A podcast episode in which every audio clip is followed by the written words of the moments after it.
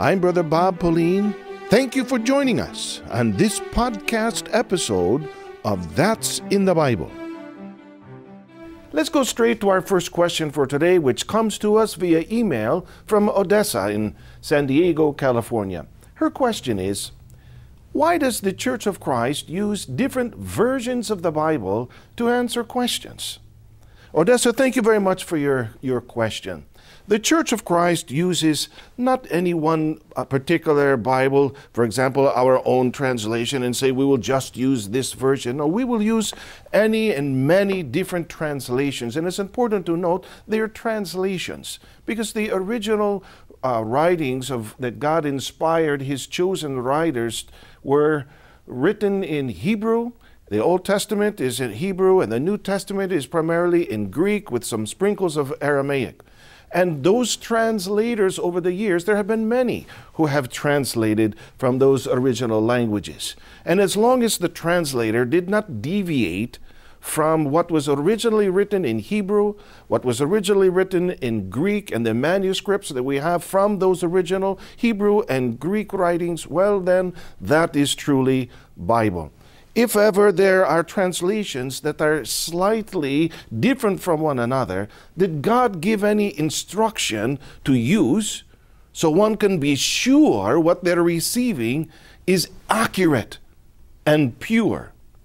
He gave this instruction recorded by Apostle Paul in uh, 1 Corinthians chapter 2. Now let's listen together to what's recorded here in verse uh, uh, 13 of that chapter. These things we also speak, not in words which man's wisdom teaches, but which the Holy Spirit teaches, comparing spiritual things with spiritual. The rule of God, then, Odessa, is that spiritual things must be compared with spiritual things. What then is recorded here are spiritual truths. And to know for sure that what is recorded there is accurate, the instruction is to compare these spiritual things with spiritual things. Because what if one does, does not accept these spiritual truths?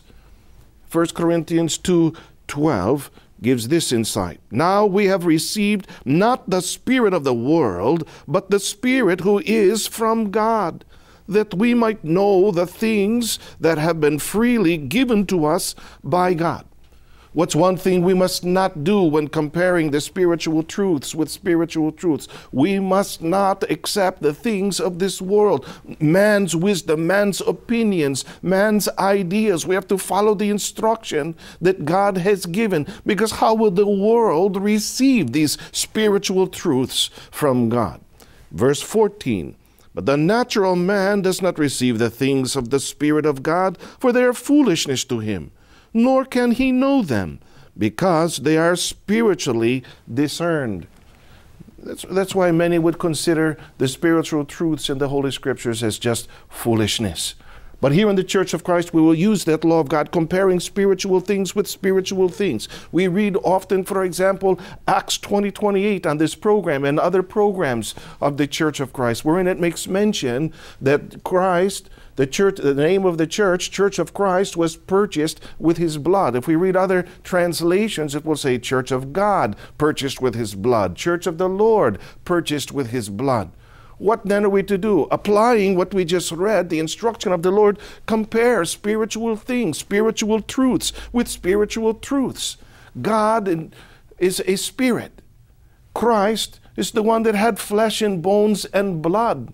So we are very sure then to use the translations of the Bible that will say Church of Christ, which he purchased with his blood, because it's Christ that had blood. Comparing the spiritual things with spiritual things, there will never be a conflict there will, there will never be any confusion. So, applying that rule, which we do in the Church of Christ, Odessa, we will always come to the knowledge of the truth. Thanks for listening. I'm Brother Bob Pauline, and we hope you join us next time on That's in the Bible. Please feel free to email your questions to answer at incmedia.com for more programming of the Iglesia Ni Cristo Church of Christ and to find a local congregation near you, please visit incmedia.org.